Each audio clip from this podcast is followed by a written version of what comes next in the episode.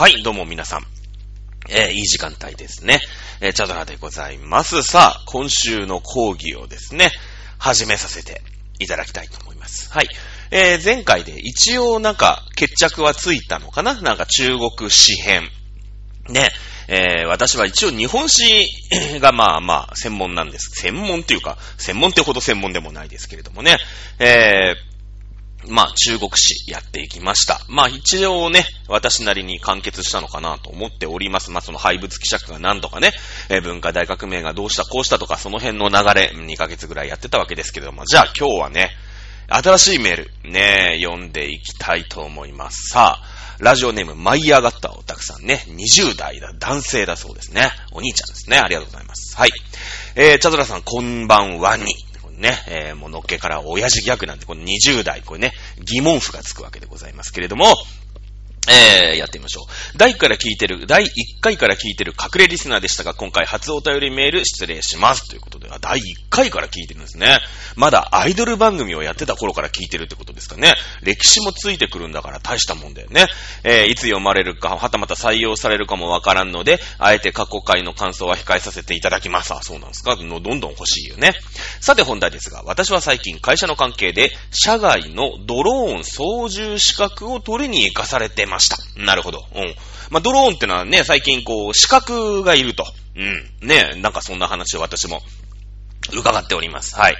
えー、ふと疑問に思ったのが、空の権利の曖昧さです。うん。上空でドローンが隣の畑や林に多少侵入しても誰も何も言いませんし、電気が通っている鉄塔に安全距離の限界まで近づかせても注意されることもないくらいでした。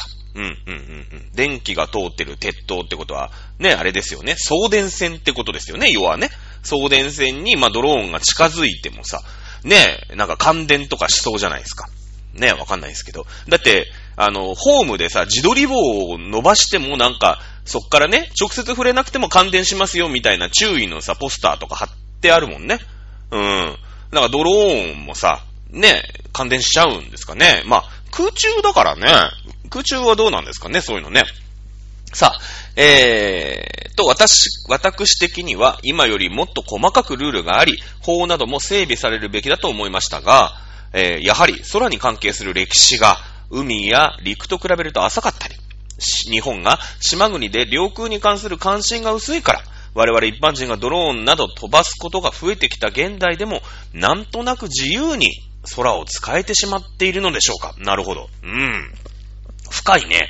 えー、チャドラーさんは過去から現代の流れを見てどう思いますか？よかったら空の歴史を絡め教えてください。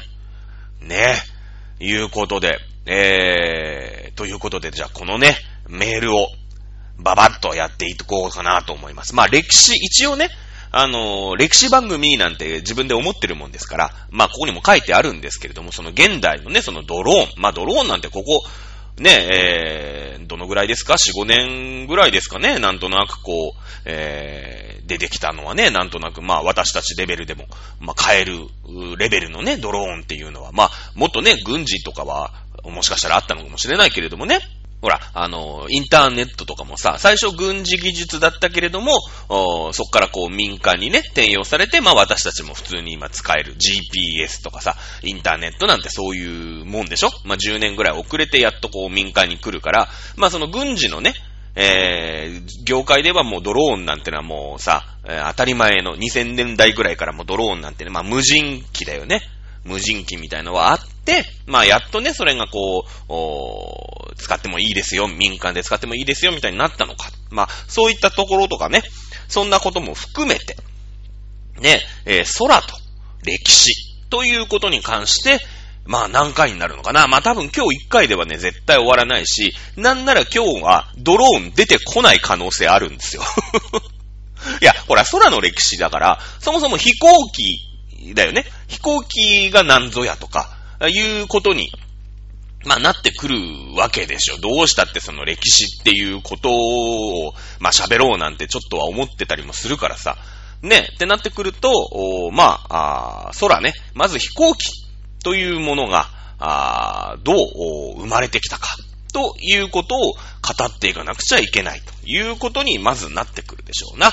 えー、壮大な空の歴史紐解く前に、いつもの言ってみましょう。せーの。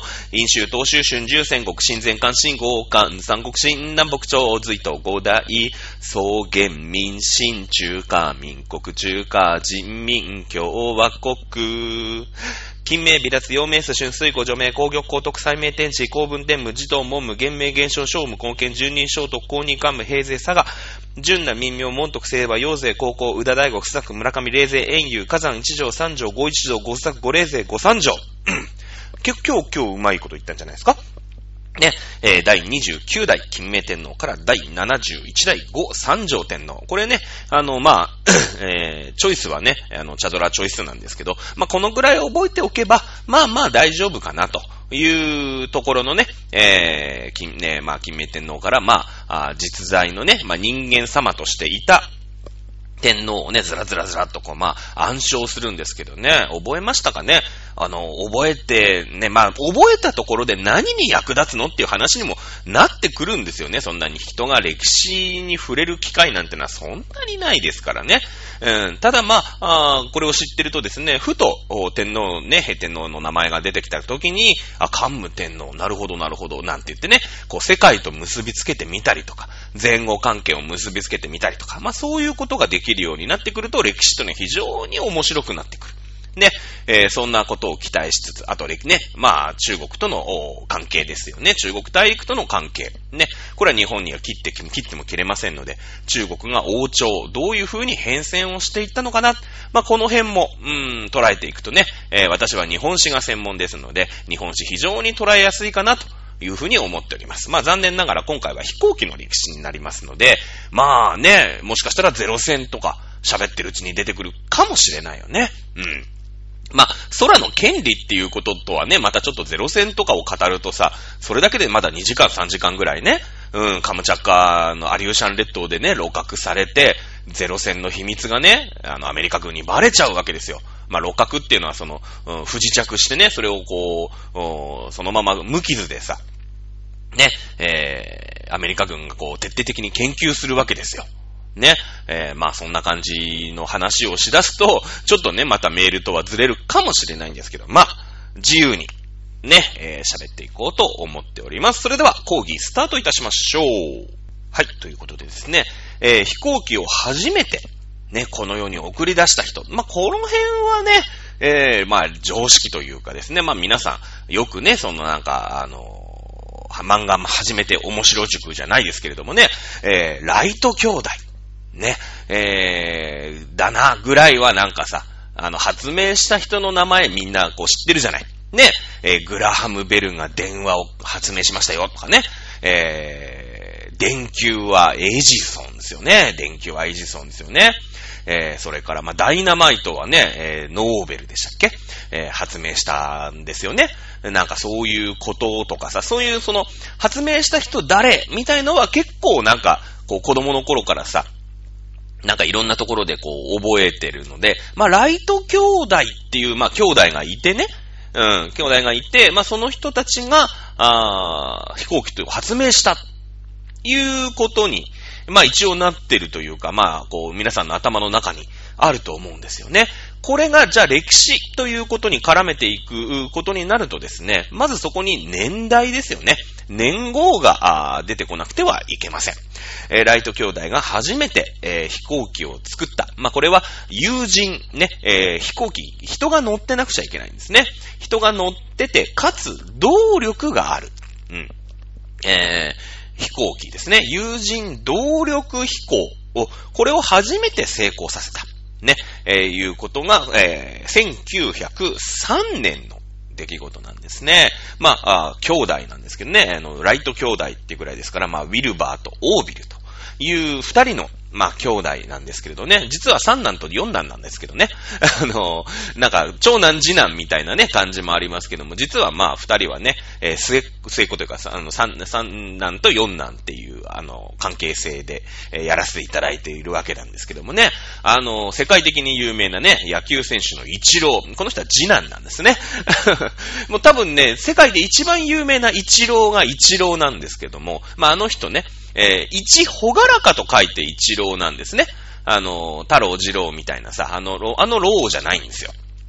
ね。えー、なので、一郎、あの世界の有名な一郎が次男みたいなね、えー、感じですけれども、まあ、あのー、ライト兄弟もですね、えー、実は三男と、まあ、四男ということを頭に入れて、まあ、だからなんだって話なんですけど、ちょっとね、うんちくとして頭に入れておきてほしいなというふうに思います。さあ、1903年、ね、友人動力飛行。まあもちろん、無人では、あ開発がもうされていた。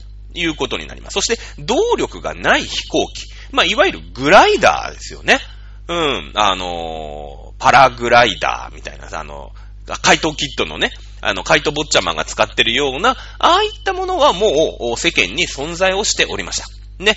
えー、ですけれども、やっぱり動力がないと、長いところでこう、飛行ができないということになります。まあ、これはね、えー、その動力問題、動力源問題というのは、あこれまたドローンのところでね、えー、話していきたいなと思いますけれども、まあ、一番のね、ドローンっていうのは、あやっぱり動力源が一番のね、今ネックになってますよね。そして、それが足かせとなってるでしょうし、うーん、それが規制にもなっていると。言ったところは、まあね、えー、おいおい喋っていきたいなと思っております。ね、ライト兄弟。まあね、ライト兄弟が作ったあ飛行機の会社、ね、今で言うと、ロッキード・マーチン。これの前身にあたるんですね。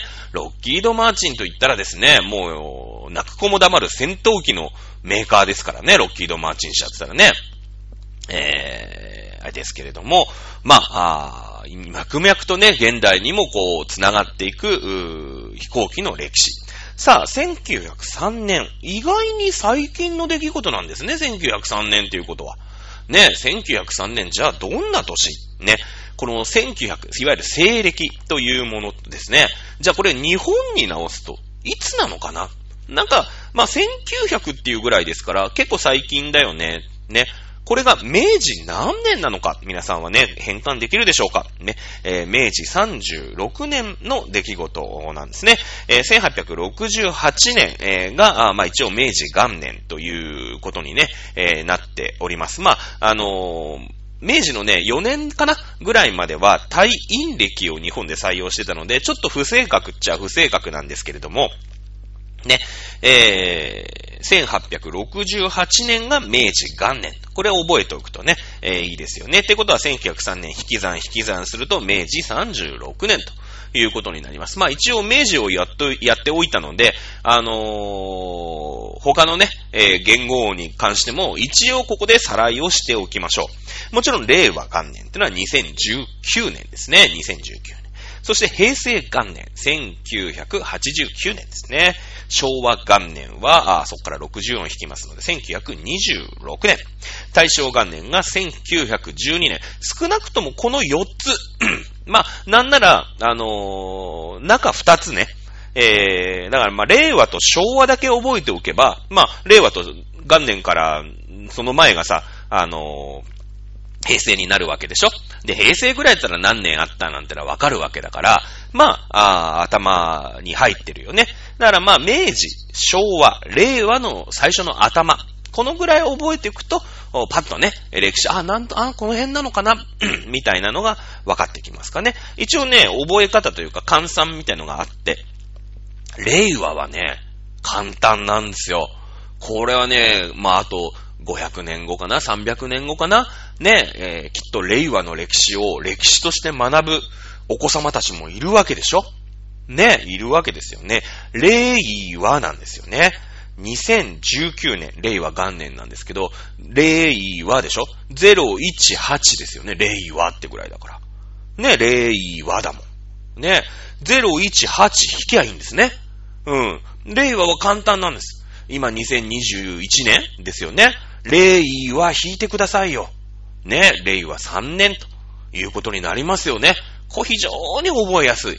ね、あの、まあ、ね、西暦、えー、3000年ぐらいのですね、まあ、その時に日本という国があるのか、地球という国がある、ね、星があるのかわかりませんけれども、その時の受験生は、令和ってのは覚えやすい。こう思うんでしょうね、きっとね。はい。えー、昭和は、これ、あの、まあ、この番組を聞いてらっしゃる方、昭和生まれの方いると思うんでね、昭和生まれの方は自分のさ、さすがに自分の生まれた、あ西暦と自分の生まれた、あなんていうんですか、昭和何年っていうのは、わかるでしょ？わかるよね。で、結構その換算とかもさ、自分でやってたりするじゃないですか。これ25を引くんですね。えー、25引きます。まあ、終戦で言うと1945年になります。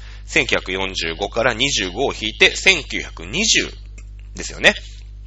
えー、なので、その尻尾の20年、昭和20年、まあね、えー、戦争が終わったという、まあ、節目の年になりますので、えー、1945年、昭和20年に終戦。このくらいはね、えー、パッと覚えておくと、あとは足し算引き算で済むわけでしょ ?1945 年が20年なんだから足して足して足して足してってやってやれば、まあ、1977年、これ50昭和で言うと52年になりますね。25引きますから。ね、えー、こんなところもね、覚えておくと楽ちんかなと思います。ちなみに大正は11を引きます。そして明治は33を足すことによって、えー、西暦に換算ができるので覚えておくといいかもしれませんね。さあ、話が横道にまたそれました。明治36年、1903年ですね。このあたり、じゃあ、世界はどういう状況だったのかな？っていうことになりますよね。どういう状況だったから、ね、必要は発明の母である。ね、人間は考える足である。みたいなね、そんななんか名言がありますけれども、ね、えー、私は歴史が好きですけれども、世界史よりも日本史が好きなんで、日本の歴史と考えてみよう。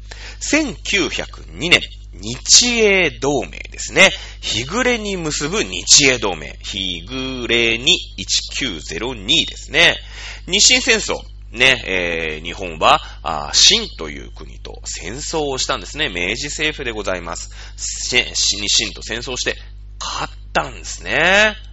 勝ったんですよ。ね、あれ？今まで中国様ってすげえ国だったんじゃないの？ね、今まで、ね、例えば小学校で言えばさ、なんか、ね、小学校の頃にもういじめっ子だよね。スクールカーストのさ、最頂点にいたのが、ね、アジア小学校の中のね、あの、一番最頂点にいたのはもう中国くんですよ。中国様。ね。誰も逆らえない。うん。もうジャイアンみたいなもんだよね。ジャイアンみたいなもんですよ。もう誰も逆らえないんですよ。日本だって逆らえない。ずーっとだって、ね、仏教は教えてもらう。それからね、えー、なんていうの、その、党になったら、ね、大法律令なんつってさ、国ってのはどうやって作るんですか？みたいなのも教えてもらう。ね、えー、じゃあ、まあ、元は攻めてきたけど追い払えたけど、じゃあ、そうなんてね、日本はお金を作る技術がなかったんですよね。うん。お金っていうのは、同じクオリティのものをたくさん作んなくちゃいけないでしょ？そうだよね。北海道の50円玉は欠けてるなとかじゃ困るわけですよ。みんなが同じ価値のもと、ね、これはお米はお米、ね、えー、一生 わかんないけど、ね、は、あこの、この層のね、銅線、何枚と交換できますよ。これはもう青森県だろうが、ね、兵庫県だろうが、九州だろうが同じでやんなくちゃいけない。それがお金っていうもんでしょ？ね。なので、同じクオリティで作んなくちゃいけない。ここがミソなんです。これできないんですね、日本はまだ。ね。え、なので、お金、宋から輸入をしました。宋銭っていうのをね、輸入しました。なんでも中国様からもらったんです。ね。遅れてたんです。ね、もう、アジア小学校の中ではもう中国様がもう人間。その他はもう蛮族。みたいなね、ことだったの。これずーっとそうだったんですよ。うん。ね。そうだったんです。そうだったんですよ。さあ、秦という国があって。ね、ここで、秦という国も鎖国をしてました。日本も江戸時代に鎖国をしておりました。ね。えー、いよいよ、そして開国の時代が来るわけです。小学校卒業です。ね。アジア小学校でブイブイ言わした中国君ですね。まあ、日本とか、韓国とか、ね、韓国というか、まあ、朝鮮ですけどもね、えー、みんないじめられてたんですよ。スクールカーストの頂点中国様。ね、に、中学校にね、無事小学校を卒業しまして、ね、中学校に上がるわけです。今度世界と絡むようになってくるわけなんですよね。全世界中学校に行くわけですよ。ね、ヨーロッパ小のやつもいる、アジア小のやつもいる、ね、アメリカ小のやつもいる。ね、いろんな小学校がさ、中学行くと一緒になるでしょ？ねえ、お前どこ中だみたいなことになるわけじゃないですか。ね、まあ、まあ、中学から高校でもいいんだけどさ、まあ、中学から高校の方がわかりやすいかね、アジア中学校でブイブイ言わした、まあ、番長ですよ、中国君。ね、さあ、高校ですよ。ね、今度世界高校に行くわけだ。ね、そこには、ね、なんか、あヨーロッパ中学校のさ、ね、ヨーロッパ中学でブイブイはしてるスペイン君とかね、イギリス君とかさ、フランス君とかいるわけよ。ね、アメリカ、まあアメリカ中はまあアメリカしかいないかもしんないけどもね。うん。はい、高校、全世界高校になりました。ね、中国君。ね、全世界高校のクラスで、いじめられるんですね。いじめられるんですよ。ね。もうね、アジア中ではね、負けなし。もう敵ない。ね、怖いものない。ね、みんな恐れをののいたんだ。ね、あの、ジャイアンだ、ジャイアンだと思ってたんです。そしたらさ、隣の中学の悪のがもうめっちゃ悪いじゃん。ね。もう、なんだろうね、校舎のさ、窓ガラス割ってたレベルが、まあ、中国くんだとしたら、ね？だとしたらよ、もう、その、そのレベルの時に、世界中学、例えばヨーロッパ中のさ、ワルのね、スペインとかイギリスくんなんてのは、もうそうだね。まあ、軽くバイクは乗ってるよね。うん。もうなんかちょっと悪さしてみましたみたいなさ、ぐらいの中国の古典版なわけよ。もう中国のズタボロですよ。ね、自分に置き換えたらわかるでしょ？なんか中学はいじめっ子で通ったんだけど、高校行ったらさ、もうとんでもねえ番長がいろんなとこにおい、どこ中だお前？みたいなね。うん、アジア中スーツなんか言ってさ、お前アジア中でなんか番長とか言ってらしいじゃねえかってさぶっ飛ばすぞこの野郎とか言うと、勝てないんですよ。勝てないんですね。勝てない。イギリス君には香港持ってかれるし、ね、ドイツ君には三島半島ですってね、持ってかれるし、もうべっこべこですよ。ね、三島半島、チンタオがあるとこですよ。ドイツ君が持ってっちゃうんですよ。ね、チンタオビールってありますよね。中国にチンタオビールってある。美味しいビールですよ。今でもあります。青島ビールと書くチンタオビールです。あれはなんで、ね、中国にしちゃなんか世界に名の通った日本でもね、えー、結構、なんか、あの、餃子屋さんとかに行くとさ、チンタオビールありますみたいに書いてあったりするじゃないですか。美味しいビールなんですよ。なんで中国にあんな美味しいビールがあるのか。ね。えー、世界中学校からですね、ドイツくんが来てですね、おい、おい、中国よ、つって、お前生意気だからお前ここをよこせ、俺んとこな、つって。ね、勝手に咀嚼するわけですよ。借りるんですね。植民地にするんです。ドイツといえばビールでしょ。ねえ、ドイツったらビールじゃなんかもうビールとソーセージあったらドイツって感じしない？なんか。あと変ななんか、なんかねえ、キャベツの千切りの酢漬けみたいなやつね。うん、ザワーなんとかみたいなやつ。サワークラフトみたいななんかそんなやつ。知らないけど。それあったらもうドイツでしょ？ドイツだよね。ビール工場をドイツは作ったんですよ。自分たちが占領した土地に。ドイツだから。うん。で、その技術が、ね、やっぱりそれはドイツから返しましょうってことになって、まあ中国になるんだけども、その工場とか、ノウハウとか、そういったものは受け継がれるんですね。うん。チンタオ。ね、えー、ドイツが借りたから、あービールがね、美味しいということですよ。うん。ね、えー、まあ話がぐいぐい横にそれてるのはいつも通りで、今日絶対ドローン出てこないね。ね、えー、日清戦争。まあ、それでですね、中学校の時は、ね、あのー、新様、ね、もうブイブイ言わして日本なんかちょっと虐げられてたんですけど、あれ？って言って。なんか、世界中、世界高校行ったら、中学の時の番長弱くね？みたいなことになって、これワンチャンひっくり返せんぞ？みたいなね。まあ、ことになるわけ。日本気づいちゃったんですよ。高校デビューするんですよ、日本は。ね、文明開化でですね、ただひたすらに、ね、言いましたよね。ただひたすらに、えー、開国してですね、技術結びつける。どんどん喧嘩強くなっていくの。もう、ウェイトリフティングとかバンバンやるんですよ。めっちゃウェイトやって、こう、筋力を鍛えまくるんですよ。日本人真面目だからムキムキマッチョマンになって、ね、いよいよその中学の時の番長に、秦っていう国とね、戦争ができるようになるんですね。戦争ができるようになるんです。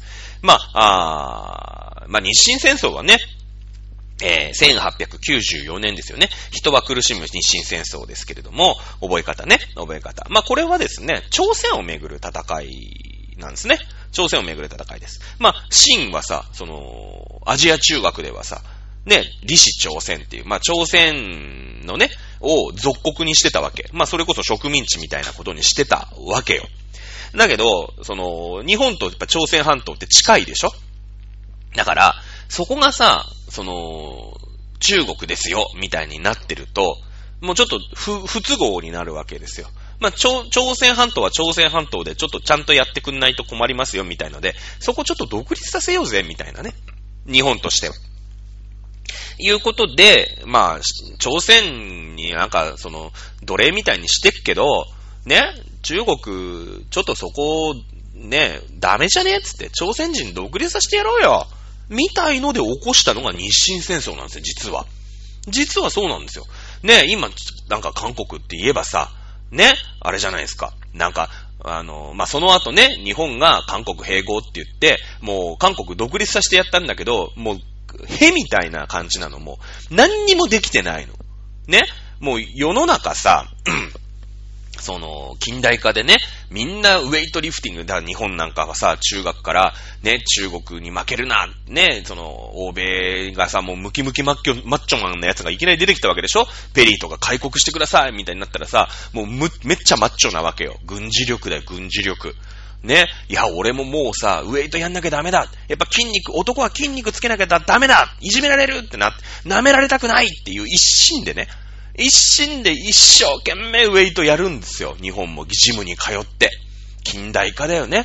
うん。なんでかったら、ね、そうしないと、もう、奴隷みたいになっちゃうわけ。奴隷みたいに。ね、もう欧米はさ、断るごとにちょいちょいおいつってね、喧嘩して、ね、中国泣かしてさ、ね、アヘン戦争の話もしたよね。うん、中国泣かして、おい、つって、あ、お前これ、これ俺のな、つって。お前の持ってるプラモデル、はい、これ俺の、みたいなね。感じになるわけ。あ、自転車、いい、お前何これ、いい自転車持ってんじゃん、つって。よこせよ、みたいなことになるわけよ。それじゃいかんと。ね。で、それで、ま、その中国がさ、もうあんまりにも低たらくぶりだから、その、朝鮮半島もさ、このままだったら、その、欧米、まあ、特にね、朝鮮半島ってことはロシアでしょ？近いでしょ、ロシア。ロシアがあそこ取ったら、次は日本攻めてくるよね。次は。ロシアってのはとにかく南に行きたいの。ロシア君っていうのは。なんでかって。ロシア寒いでしょ？めっちゃ寒いじゃないですか。ね。だって日本はさ、そんな流氷が届きましたなんつってね。あのー、その知床半島とかさ、オホーツク海なんてとこに流氷が来ましたなんて言ってるとこにもロシアって上にあるじゃない北じゃないですか。北じゃないですか。もうとにかく、もう流氷どこの騒ぎじゃないの。もう全部海凍るんですよ。ね。で、海が凍るっていうことはどういうことかって言ったら、船が出せないよね。凍っちゃってんだもん。ね、オホーツク海側だって船出せないんですよ。流氷が来ちゃったら。その、砕氷船っていうね、特別なその、あつらえをした船はまあ出れますし、それで観光とかもしますけれども、出れないですよね。普通の漁船とかさ、ホタテ貝取るなんか、船とかね、通れないんですよ。で、もっと一番困るのは貿易ができない。貿易できないですよね。ね、船、コンテナ船なんか絶対無理ですから。とにかくロシアは、不登校って言って、凍らない、凍らずの港が欲しい。凍らない港まで、なんとか攻めてって、そこに港が欲しい。そしたら、自由に貿易できるじゃないですか。あとはもうロシアのさ、シベリアの大地なんて、まあ、シベリア鉄道でも引いときゃなんとかなるんですよ。ね？だけど、もうそっから先はさ、船がとにかく必要だよね。で、その時代は船がもうブイブイ言わせてた時期でしょ。ね？もう、なんか、なんとかロジャーみたいなもんですよ。世の中大航海時代なわけですから。ね。とにかく凍らない港が欲しい。港が欲しいんですよ。ね、ロシア、その北極海はいっぱい海に面してますけど、凍っちゃう。ね。で、こう、西側はさ、ヨーロッパにつない、陸地で繋がってるから港ないでしょ？ないよね。東側ももうシベリアの方だから凍っちゃうでしょ？とにかく凍らない港欲しいんですよ。ロシアって。ねえ。どこに皆さんなら目つけますか？こうやって世界地図うーんって見たときにさ。なんか、チベットの方からインドまで攻めるの、ちょっと大変そうだよね、なんか。なんか大変そうじゃないですか？大変そうだよね。ちょっと無理だよね。じゃあなんだろう。パキスタンとかイスラムとかあっちまで攻めてく？ちょっと無謀じゃない？これも。イスラム帝国なんつってさ。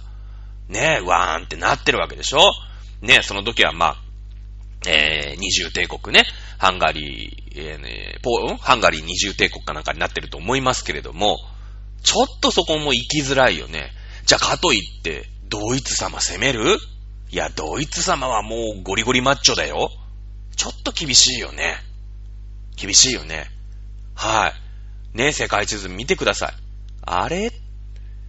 なんか、中国の属国になってる弱っちい、スネ夫みたいなやついるぞ。なるよね。スネ夫いるんですよ。弱っちいスネ夫いるんですよ。うん。朝鮮半島ですよね。あれ？あい、あそこ攻めて、ね、その、シベリアの方からすぐじゃないですか。あそこ攻めちゃえばよくね？ね。で、朝鮮半島のね、あの、航海ですか？のところから、どんどん輸出したらさ、なんか儲かりそうじゃん。儲かりそうだよね。それ怖いんですよ。ロシアが来るのが、日本は。なので、韓国さんに、まあ、韓国さんというか、朝鮮半島さんには、ちゃんとしてほしい。ちゃんとしてもらいたいんです。ね。そういう世の中なわけでしょだから、ちゃんとちゃんとしようって。お前らちゃんと独立して戦おうぜ、みたいな。なんか今までは中国の影に隠れてね、中国様、中国様って言ったらいいんだけど、お前らそういうことじゃねえんだと。もう高校生でしょって。自立しようって。ね。あの、中国のカバン持ってたいい、カバン持ってればよかった中国じ、ね、中学校時代と違うんですよ。違うんですね。高校行ったらもうさ、もうロシア君っていうムキムキマッチョマンがいるわけでしょもう攻めてこいよってぶん殴ろうとしてるわけだから、ちょっと頑張ろうって、ね、手を貸す。そのためには、秦という国と手切れをさせなくちゃいけないですよね。うん。なんかその秦から独立できないから、今、いつまで、今、いつまで経ってもさ、あの、ウェイトトレーニングしないわけですよ。朝鮮君は。まあ、それが狙いなんだよね。作法体制ってそういうことでしょ昔言ったよね。暦あげますよ。ね。カレンダーあげますよ。とかっていう、すごいこう、お土産がさ、めっちゃあるわけ。ちょっと、いいね。その土地で採れたものとかをさ、こう、寄贈してくれたら中国君は、ね、えー、自分たちの暦をあげますよとか、全部こう、国のシステムこうややったらいいんじゃないですかとか、中国式のね、やり方教えてくれる。日本だって教えてもらったことあるんだよ。だけどずーっと教えてもらったらさ、独自の文化育たないんですよ。自立できない。ね。今そんなこと言ってる場合じゃない。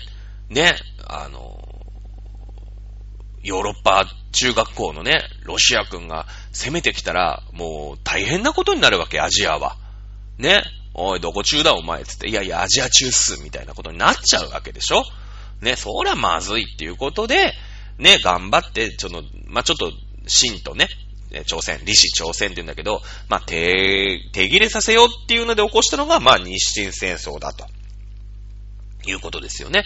中国としてはさ、いつまでもさ、カバン持ちの古文いて欲しかったんだけど、ね、えー、独立させてって言ったんだけど、まあ、日本とね、日本なんかもうだから中学の時はさ、自分の古文みたいなもんですよ。もう鼻くそぐらいの思ってたんだけど、めきめきさ、高校入ったらなんか背も伸びてきたりし、ウェイトトレーニングやってムキムキマッチョになってきてさ、あれ？なんて思ってて、で、その、カバン持ちのやつちょっとさ、お前、ちゃんと、な、なんとかしてやれよ。ね、文句垂れてくるわけです、日本が。ね、中国にしてみたら面白くないじゃないですか。今まで古希使ってたのに。ね。で、それで、お前、ちょっと最近調子乗りすぎじゃねえの？つって。ちょっと鍛えたからってほんとマジや、やってやんぞって言ってね。で、いいんだよ、お前。朝鮮は俺のカバン持ちずっとやってろよって言って、まあ、ぐちゃぐちゃ言うんじゃねえよって言って戦争したんですよ。ほんで喧嘩始まったんですよ。日本と台湾で。ね。ぶ、そしたらさ、今までね、中学の時は小馬鹿にしてたんだけど、高校行ったらムキムキマッチョになったら日本にコッテンパにやられるんですね。コテンパにやられるんですよ、芯が。ねそういう。で、まあ、芯からね、おい、ね、お前喧嘩もあげたよな、つって。おい、ちょっと飛んでみろ、つって。いくらあるんだ。ね。いつものやつですよ。カツアゲですよ。日本にカツアゲされてるんですよ。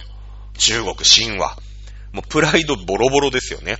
巨額の賠償金。下関条約って言うんですけどね。戦争が終わった後ってのは必ず条約を結びます。ね。えー、下関条約で巨額の賠償金。日本の、これは日本の近代化ですよね。工場を建てます。鉄道を引きます。ね。えー、電信、電気。電信柱を建てます。電線を引きます。こういうのに使われるんですね。使われるんですよ。さあ、えー、中国君、秦ですね。秦という国は日本に古典版にやられて、おい、ちょっと飛んでみろ、つって。チャリーンってね、小銭しか持ってない。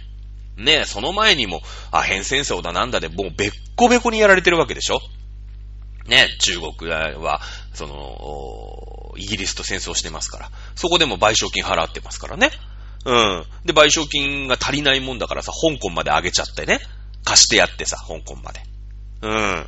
ねで、今度日本にも負けちゃった。お金ないんですよ、シーン。お金ないです。この賠償金を、でも日本にさ、払わなくちゃいけないの。おい、明日までに5万持ってこいよって日本に言われるんですよね。かつて馬鹿にしてた古文の日本ですよ。言われるんですよ。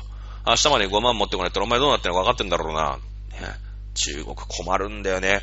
困り果てて、ロシア、ドイツから借りることになるんですね。借りるんですよ。すいません、つって。まあ、まさかイギリスさんから借りれないじゃない。イギリスさんからもう借金してんですよ。完全に。イギリスさんも、おい、明日までに5万持ってこいって、この間言われたばっかりなんです。ね。5万ないからさ。じゃあすいません、4万に負けてくださいって。その代わりちょっとこの香港あげますから、ね、貸しますから、ね。言って、なんとか収めてもらった。その相手にさ、すいません、つって。日本が今度5万くれつってたんですって。ちょっと貸してくださいって言える？言えないよね。言えないんですよ。もうしょうがない。もう頼れるのはドイツ、ロシアだ。ドイツ、ロシア。ね。こっからお金借りて、日本に賠償金を払うんですよね。うん。さあ、驚いたの。ね。この戦争。驚いたのは、元、ね、ヨーロッパ中学のメンバー、メンバーでございますよ。まあもちろん別にロシア、ドイツとしてはね、お金貸すぐらいは大したことない。うん、大したことないです。もう今日、ね、大使の大国ですから。ね。日本が真に勝つ。え、あいつアジア中の時にあんな目立ってたかって。え、なんか最近あいつブイブイはしてんな。え、なに真に勝ったの？みたいな。あ、これ結構、あいつ、ちょっと最近目立ってんな、みたいなね。ただまあ私たち、我々には、のレベルにはまだ及ばないかもしれない。ね。だけど、このまま、あいつ筋トレとかもうむっちゃやってね、めっちゃ力つけて、で、今度芯からも賠償金取ってさ、で、それでね、また、ライズアップとか通うわけですよ。ね？金、なんだっけ、ゴールドジムとか通うわけ、今度。近代化するわけ。したら、ね、そのお金でさ、軍隊とかも揃えられるでしょ？ね、ムキムキマッチョになるわけ。パーソナルトレーナーとか雇っちゃうわけ。やべえと。あいつパーソナルトレーナーでゴールドジム行ったら、これ強くなるなと。後々めんどくせえなと。ね、なってきて。そこでチャチャ入れてくるんですね。ロシア、ドイツが。まあ、フランスも巻き込むんですけれども、三国干渉って言ってね、えー、日本が、まあ、その時にね、えー、秦からもらった、まあ、両東半島、リャオトン半島っていうね、えー、ところを、まあ、借り受ける。まあ、香港みたいなもんですよ。日本のね、香港みたいなものを、えー、そこをね、貸してくれることになってたんですけど、いやいや、ちょっと、それは返そうよって。それはないよね。ね。いう風に、ちゃちゃ入れてきた。なんでか。日本がそこに食い込んできたらさ、日本なんかすぐでしょだって。ね、ドイツとかさ、ドイツなんかぐるーっと回ってやっと中国じゃない。ね、ロシアもさ、まあそりゃ、あの、シベリアの方から来りゃいいけど、その、いわゆるし、ね、ロシアの、その、本拠地なんてのは、あっちのね、ヨーロッパの方ですからぐるーっと回んなくちゃいけないでしょ？日本なんかすぐお隣だからさ、これやべえなと。日本、ちゃちゃちゃちゃちゃってあそこ占領しだしたら、ね、その足がかりがあるわけですよ。両、両東半島があったら、足がかりがあるから、日本なんかさ、どんどん、ね、ちょっと行きゃ、軍艦でさ、いろんなもの運ばれたりするじゃないですか。兵隊さんもすぐ運べるよね。だって行ったすぐだもん。今だって中国大陸までね、まあ、船で行ったって2、3時間ぐらいで着くんじゃないですか？ねえこれやばいんですよ。やばいんです。ちょっとね、ただ今だったら文句言えるわけ。まだ弱い日本って。ね。だから、その中国大陸に日本が来るってのは、ちょっと良くないよね。言って、チャチャを入れてくるんですね。チャチャ入れてくるんですよ。日本のものになるのはダメ。ね。ヨーロッパ列強のものだよねっていうこと。ね。イギリスだ。イギリスはさ、もう元々、先、ね、みんな、世界中、世界中学校、まあ、あの、ヨーロッパ中の奴らより、先んじて、中国に手出してますよね。戦争で勝ってますよね。香港もらってるじゃないですか。ね。だからそもそも中国って俺が先につばつけたんだぞ、みたいなことがあって、その元ヨーロッパ中のね、ドイツだの、うん、ロシアだのが、ちょろちょろちょろちょろなんかさ、ちょっかい出してくんの、そもそもあんま気に入ってないわけ。気に入らない。気に入らないよね。うん。ね。なんかもう中国のものは俺のもの、俺のものは俺のもの、みたいなね。うん、ことにしたいんですけど、やっぱ気に入らないんですよ。同じ中学だから。ね。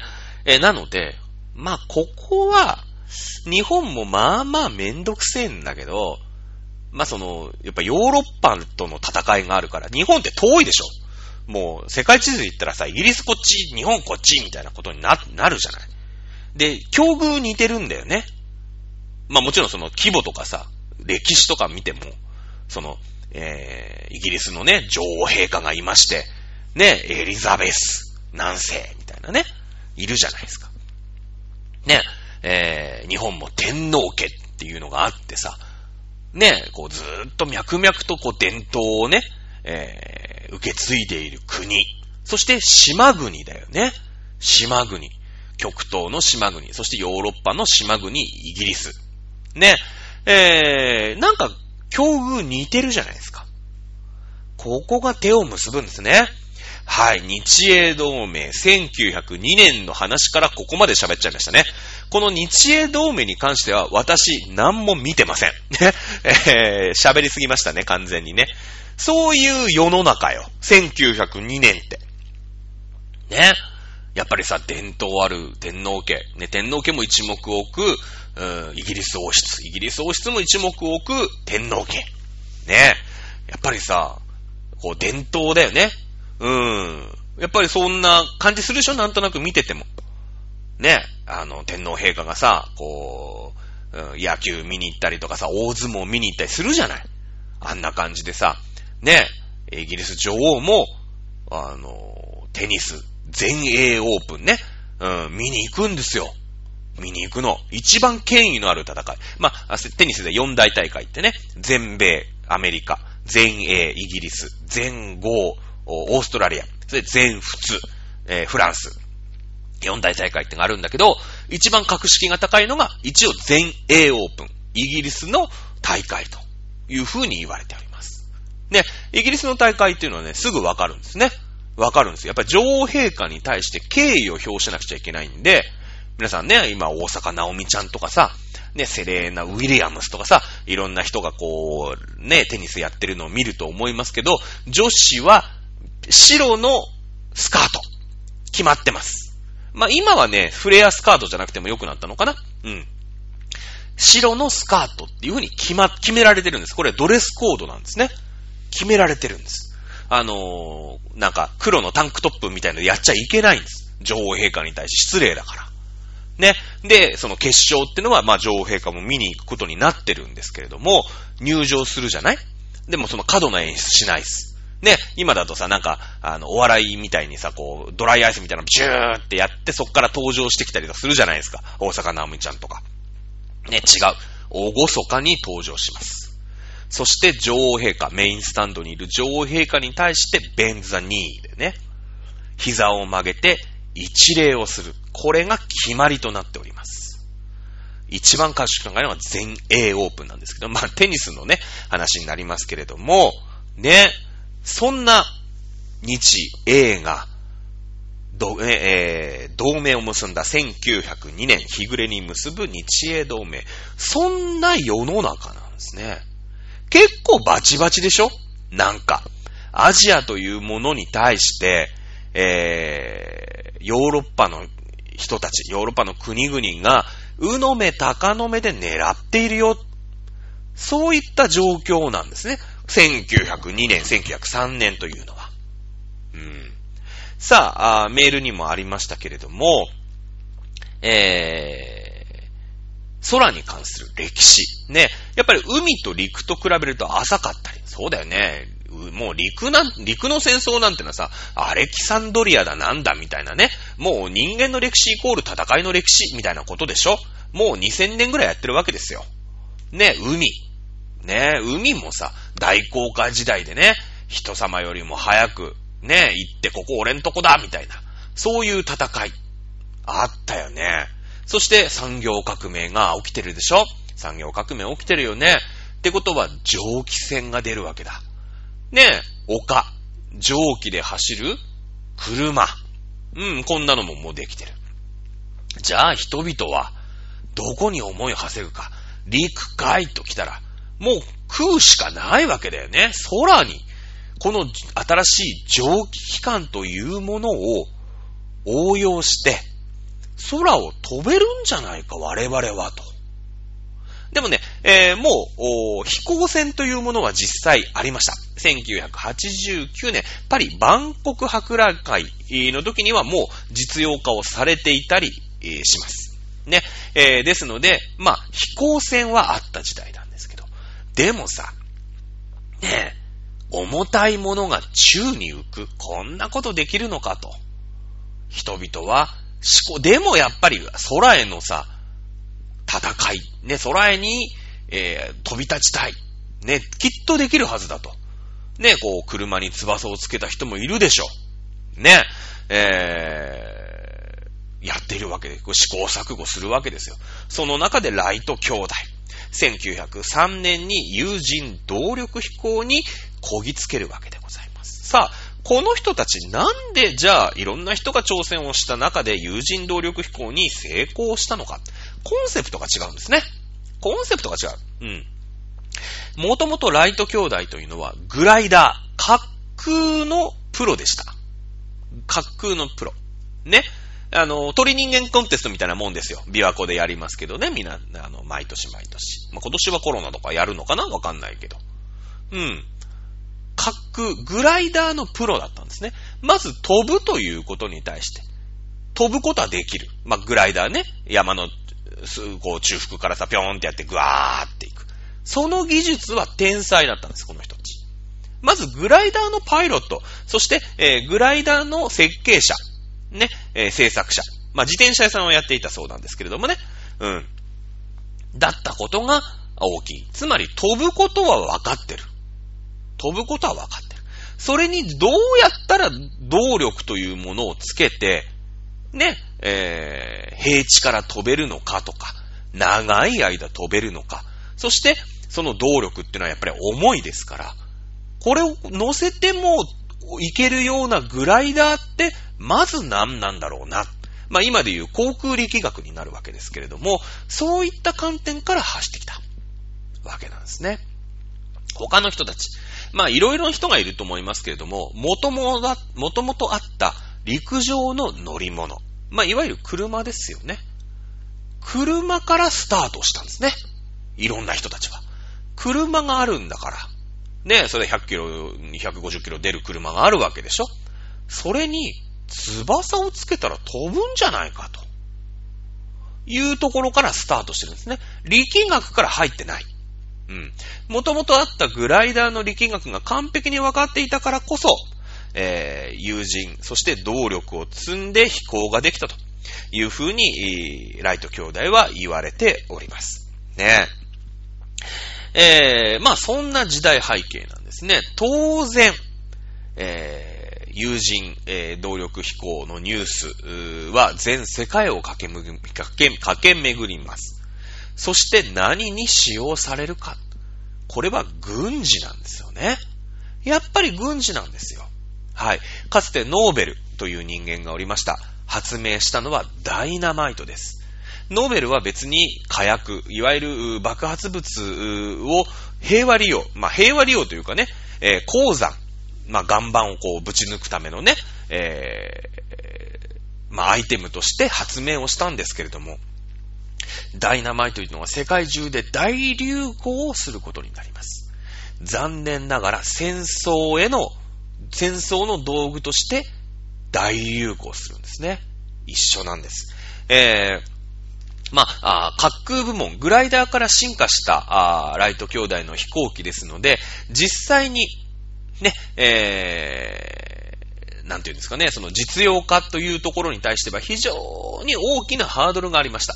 操作が難しすぎる。うん。そもそもグライダーのプロであったライト兄弟。ね。えー、グライダープロなんですよ。まあもう鳥人間コンテストのもう常連さんなんですよ。素晴らしい記録が出ました、みたいなことになるわけですよね。なるわけ。ね、難しいんですよ。めちゃめちゃ難しい。だけども、軍人さんっていうのはさ、やっぱり、まあ、プロの軍人もちろんいますけれども、徴兵してさ、ね、ちょっとの訓練で飛べるようにならなくちゃいけないわけですよ。飛行機でも何でも。ね。練度っていうのがさ、問題になってくるでしょ？訓練の度合いだよね。だからそんなにね、えー、プロ中のプロ、 top of pro しか運転できないみたいなものは、やっぱ現実問題使えないっていうことになるわけですよ。ただし、なるほど。グライダーから行ってそこに動力をつける。ね、当時特許なんてものはなかなか、なかなか難しいですから、ね、えー、あ、ああいう風にやってあいつら飛んだのか。いうことで、全世界が飛行機に対して開発を始めます。ね。えー、ライト兄弟、プロだったライト兄弟は、あグライダーを元にした、まあ、非常に操作操作性の難しい飛行機で世界で初めて飛んだのは確かなんですけれども、その後、えー、軍事転用されることは実はなかったんですね。なかったんです。はい。えー、さあ、そして、えー、1903年から、あプラス3年ですね。1906年。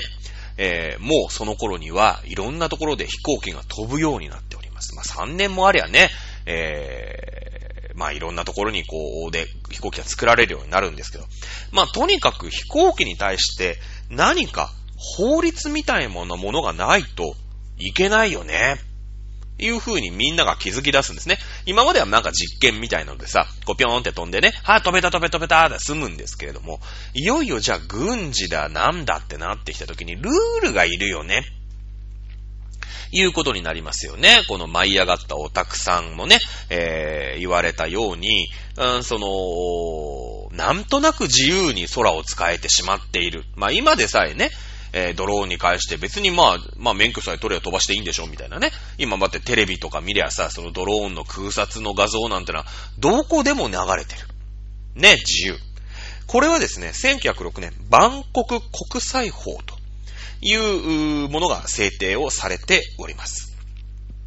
さあ、各国の自衛に供されぬ限りの航行は自由。こういう大原則がまずここで決まるんですね。